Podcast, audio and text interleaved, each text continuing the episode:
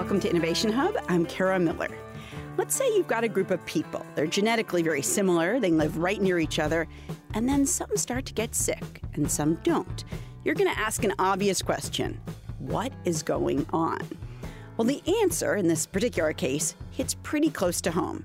Actually, super close to home. It's the story of actions we take all the time that we think are fine and that might not really be.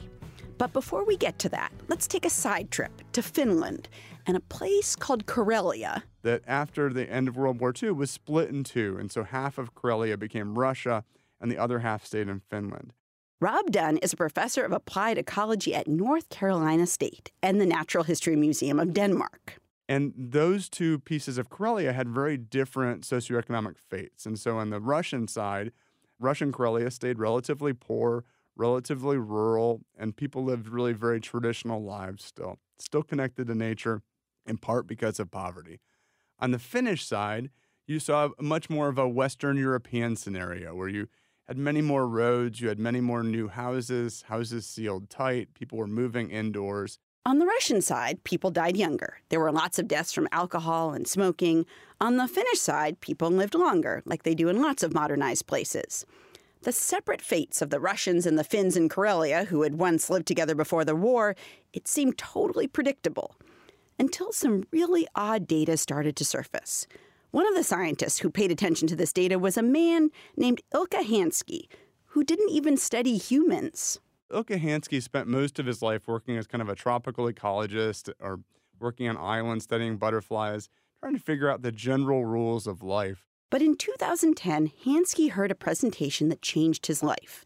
The presentation showed that beginning in about 1950, a few years after World War II ended, a whole bunch of diseases started becoming a lot more common, especially in rich countries. Multiple sclerosis just about tripled, Crohn's disease and asthma more than doubled, and so did type 1 diabetes.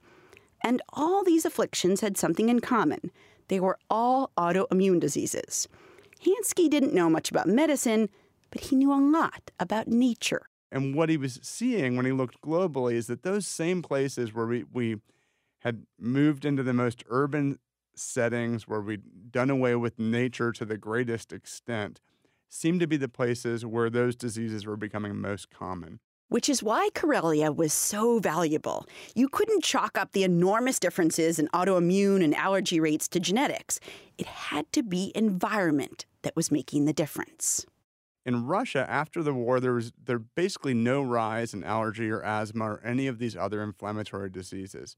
In contrast, in Finland, right across the border, the same people, you saw rapid rises in all of those, those chronic autoimmune maladies.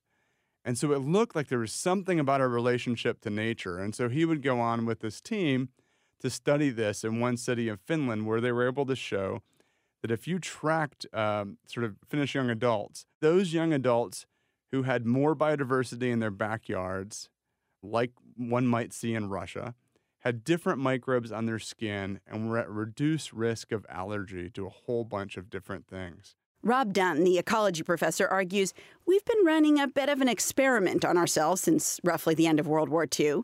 We've retreated to our homes, our offices, our cars, our classrooms. We're less likely to live on farms, we're less likely to live in rural areas. And at the same time, indoor spaces have become a lot cleaner. Think of your house like a jungle with tons of different species in it, because honestly, that's kind of what it is. But as more powerful cleaners and cleansers have come along, parts of that jungle have been under attack. Now, in some ways, keeping homes clean is smart because dirty water and vermin and insects, those all helped spread disease. The question now is have we gotten a little too clean? So, the average American now spends about 23 out of 24 hours of the day in a car or in a house or in an office building. I mean, people recently have been calling for kids need to spend at least four hours a day outside, and we're so far from that. But even if we were spending four hours a day outside, it's so different from anything in our in our recent history or evolutionary history that it really is a, a new moment in our biology. I think. So, you know, for a long time, I mean, forever really, for as long as humans have been humans, um, we've worried about what's outside our homes, right? Like the bears that might want to eat us or um, diseases that are waiting out there and could afflict us. When do you think it was that we started worrying about what was inside our homes? Well, I think we started to notice what was inside our homes in the late 1600s when we started to notice that that there were invisible species that if you used a microscope you would see them and suddenly there was a world we didn't know about. But initially we didn't worry about them. The, the predominant response to those species around us was one of wonder. But once we started to realize that some of those species could be dangerous, that we, germ theory comes to the fore, and we realize that some of these things can kill us, then we really started to switch in the late 1700s, early 1800s.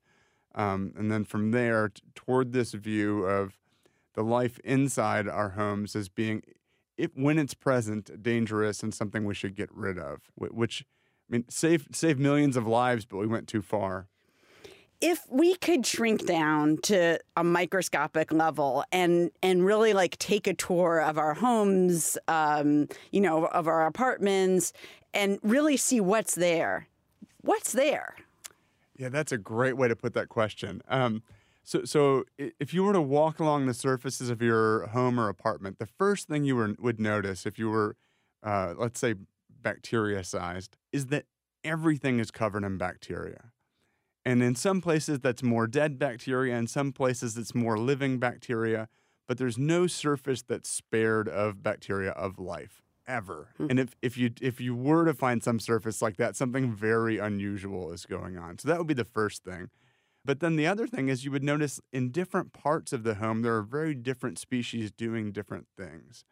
And so in the kitchen you have all sorts of species that are you know, either helping us to make specific kinds of food like sourdough bread and kimchi and um, beer and wine and cheese and yogurt, or that are sort of actively competing with us for our food. in the bathroom, you would encounter sort of the, our falling apart, and in the bed, you would encounter uh, the bacteria that fall off of us at night, and then the mites that are eating those bacteria. And so it would sort of be like, you know, going off on a ship like Darwin to travel the world and every time you came around some corner, there'd be something a little bit new and something we'd have to really ponder in terms of what it meant. Can you give an example or two of like um, these little critters that are around us that are helping us? Like, what in what ways are they helping us? Yeah, so I mean, one interesting example, and, and, this grosses everybody out, but it's just a reality, is that your all your water that you drink, your tap water and bottled water, it's all full of microscopic species. And one of the things we're starting to see is if you look at which species those are, if there are a bunch of species in there, they all compete with each other. And so none really wins out, and no problematic species tend to be present. But if there are very few species, which often happens in really heavily chlorinated water, there's no competition. And so the species that thrive are just the ones that are chlorine tolerant. And so, even in your tap water, it, it, appears to be the case that there are a bunch of species that are helping to keep problem species in check. The microbes in yogurt, most of those come from, like the Dannon yogurt, most of the Dannon microbes come from a, a Bulgarian guy. Uh, that, just some guy in Bulgaria. Yeah, just sure. some guy. Yeah. Um, and, and, and, so, and so Dannon is the a modified version of the name of the guy who took some yogurt from Bulgaria, moved it to Spain, and started the Dannon Empire. Hmm. But the original microbe in that yogurt came from a yogurt maker in Bulgaria. And we, we now know it's very clearly an animal associated gut microbe that appears to have been from either the, the guy who made that yogurt initially or somebody before him. And you know, many types of yogurt now depend on that Bulgaricus uh, species to produce the yogurt. Hmm. On one level, maybe that seems gross. On another level, I mean, this is it's a it's a microbe species that we depended on in our uh, somebody depended on in their gut, and we now depend on in much the same way to produce flavors in a food. Let's talk a little bit about our changing view of cleanliness. Um, you have a great quote in your book from um, Queen Elizabeth I, who was Queen of England for just about the second half of the 16th century. And she said, I bathe once a month, whether I need it or not. And I think that's like a great indicator of how our views about human cleanliness has changed. Like, even if at the end of the month, I don't need this bath, I'm going to take it anyway.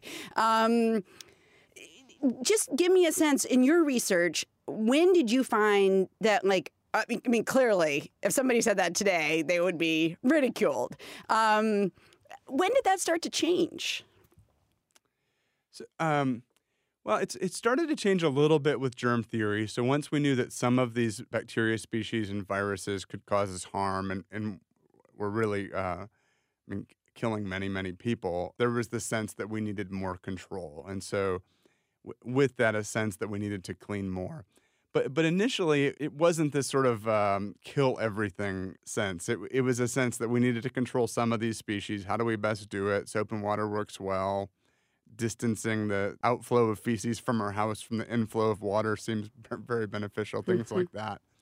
But then, sort of slowly, it became a more complete sense of we need to get rid of everything. And where you most see a shift is sort of post World War II, when the the sentiments of war move from the battlefield into the home, and the language of, of the war also moves into the home. And so you start to see discussions about using pesticides, using antimicrobials to go to war with the life in your home. Hmm. And so this this militaristic sentiment moves into the house. And then slowly what happens is that, that the companies that want to sell you things that would help that to happen then advocate more and more for the these new approaches to killing everything in your house. And I think antiperspirant is one of the craziest ones in this regard and, and the shifts in how we think about and use antiperspirant. Talk about that a little bit. I mean, most people use antiperspirant as a matter of course. They think it's a good idea. Explain how antiperspirant to you is like a marker of how things changed, and do you think like people shouldn't be using it?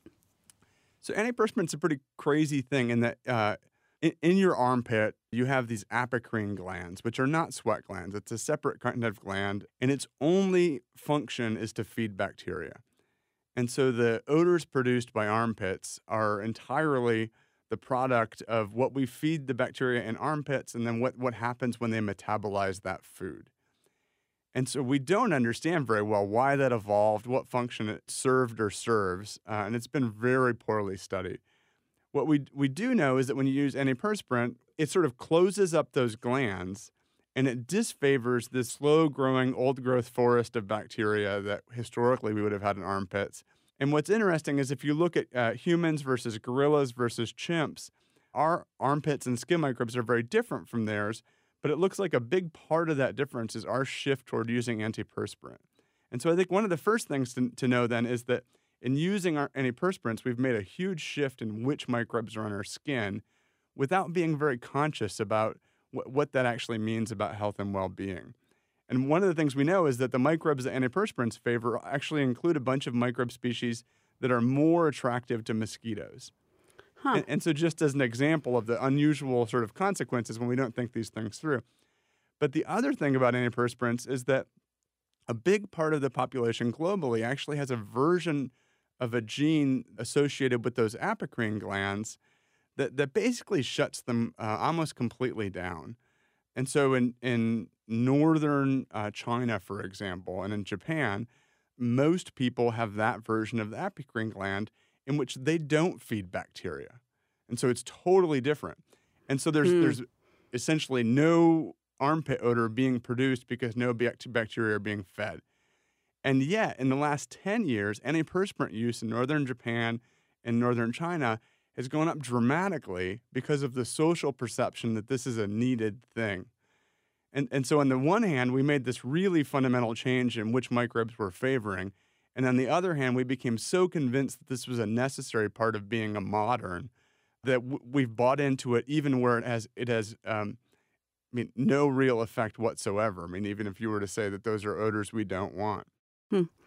Um, another modern cleanliness product, or kind of like category of products, I guess, um, that we've bought into is sanitizers, whether it's hand sanitizers, bathroom sanitizers, whatever it is you want to sanitize. Um, you say sanitizers have made evolution move faster, and and so much so that uh, the evolution on our bodies, in our homes, that's some of the fastest evolution in the world. Uh, what's going on? So evolution speeds up when the when the the selection pressures are stronger, when we're favoring some over others really strongly. And so I think if we think about those products you buy in the store that kill 99% of germs, that's sort of an ideal recipe for speeding up evolution. Hmm. Because what you're doing is you're you're rapidly favoring that 1%.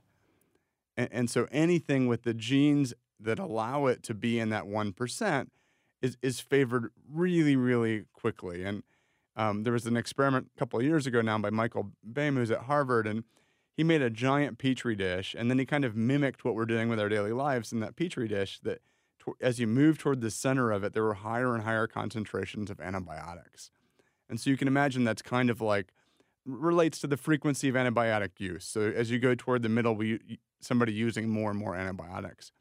And then he introduced at either end of this giant petri dish, and you can go online and see this, bacteria that were totally susceptible to the antibiotics. And so they had no ability to resist it whatsoever. And then he just let them grow. And what he saw over 11 days is that in 11 days, they evolved resistance even to the highest concentrations of antibiotics. Wow. And, and it's really a, an incredible visual representation of what's happening around us all the time as, as we're changing the ways in which we interact with the life around us. How do you deal with the counter argument like that? You know, look, the world used to be much more dirty. I mean, I read you the quote from Elizabeth I but also, there were pandemics. Um, you know, rats helped spread disease. Um, all, there were all sorts of pests around. Uh, people got things by shaking each other's hands. So, you know, maybe it's a good thing that we have all these alcohol based, you know, hand sanitizers and, um, you know, I mean, clearly antibiotics are a good thing. Uh, although, you know, uh, you were in some ways you're talking about like the overuse of them. But like, how do you find that line? Because in many ways, the cleanness of our world prevents us from getting a lot of bad things that people used to get once upon a time. Well, so if, if we think about bacteria, there, in the US, there are about 20 species of bacteria that, that make people sick with any real frequency. And, and so I think what we need to be doing is to figure out what are the best ways to control those 20 species, and especially those 20 species when they're most likely to cause problems. And so we know having drinking water that's free of fecal pathogens, like that, that's, that saves millions of lives. We have to do it. Um, and we have to do a better job globally of making sure that's something everybody has access to. Cl- clean drinking water, but clean's a little bit in quotes there you know, washing your hands with soap and water that saves lives. Uh, it's super effective way to control pathogens. It really works. Getting vaccinated for the, especially for the viral things that plague us. These are all things that are core components of public health, and if we don't do them, we're in big trouble.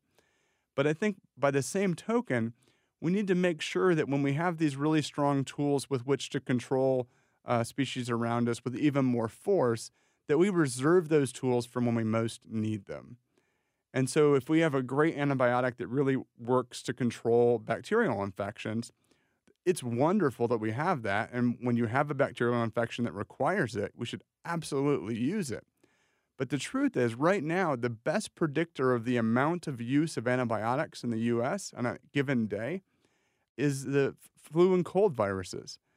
And the reason that that's true is because people get prescribed antibiotics so often for cold and flu that it's actually a better predictor than anything else of how much we're using hmm. antibiotics. Hmm. And antibiotics don't kill cold and flu, they're viruses. And, and so I think we're in a moment where, on the one hand, it's absolutely true. When you need an antibiotic, you should use it. When your doctor says you need an antibiotic, it can help save your life. But the vast majority of the time, we're actually using antibiotics when what we want to kill is not even bacterial.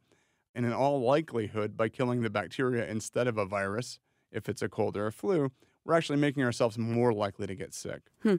Uh, let me switch gears here for a minute. We've been talking mostly about like these little critters that get into our homes or our bodies without us knowing it. Uh, there are obviously, though, bigger creatures that come in because we want them to, and I'm talking mostly about dogs or cats here.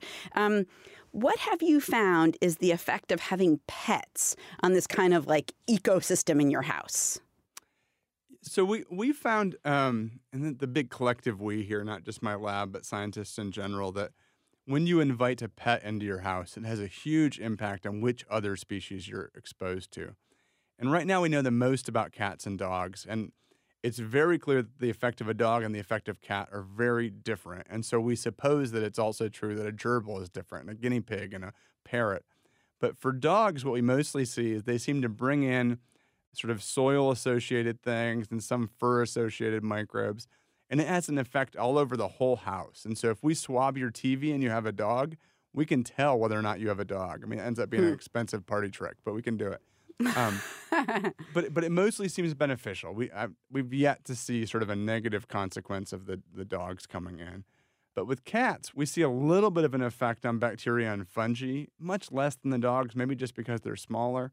But we know that cats bring in some parasites that have really big effects on us. And so, for example, Toxoplasma gondii is this parasite that its natural life cycle in the wild is that it gets into rats and mice. And then, in order to have sex, it has to get into a cat. And so, what it does is it moves to the brain of the rats and mice.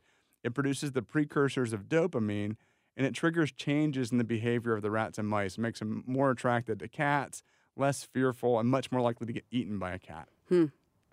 And for a long time, it was thought that that was just sort of a cute feature of nature of no relevance to humans. And but it's become more and more clear that when we're infected by that same parasite, that it's doing some similar things in our brains. And in fact, if people have been infected by this parasite, their personality profiles change. They're much more likely to be risky. They're much more likely to get into car accidents. Hmm. And and so wow. that parasite in and of itself is an interesting story. But to me, it's it's also a measure of the extent to which when we study any of these species in a little more detail, we found that find that there's a lot more going on than we think. And so probably there are many species that come in with cats and dogs and ferrets and and what have you that are having effects on us. Most of the time we don't know. Hmm. Rob Dunn is a professor of ecology at North Carolina State University. He's the author of Never Home Alone From Microbes to Millipedes, Camel Crickets, and Honeybees The Natural History of Where We Live. Rob, thanks so much for your time. This is great. Oh, thank you, Kara. What a pleasure.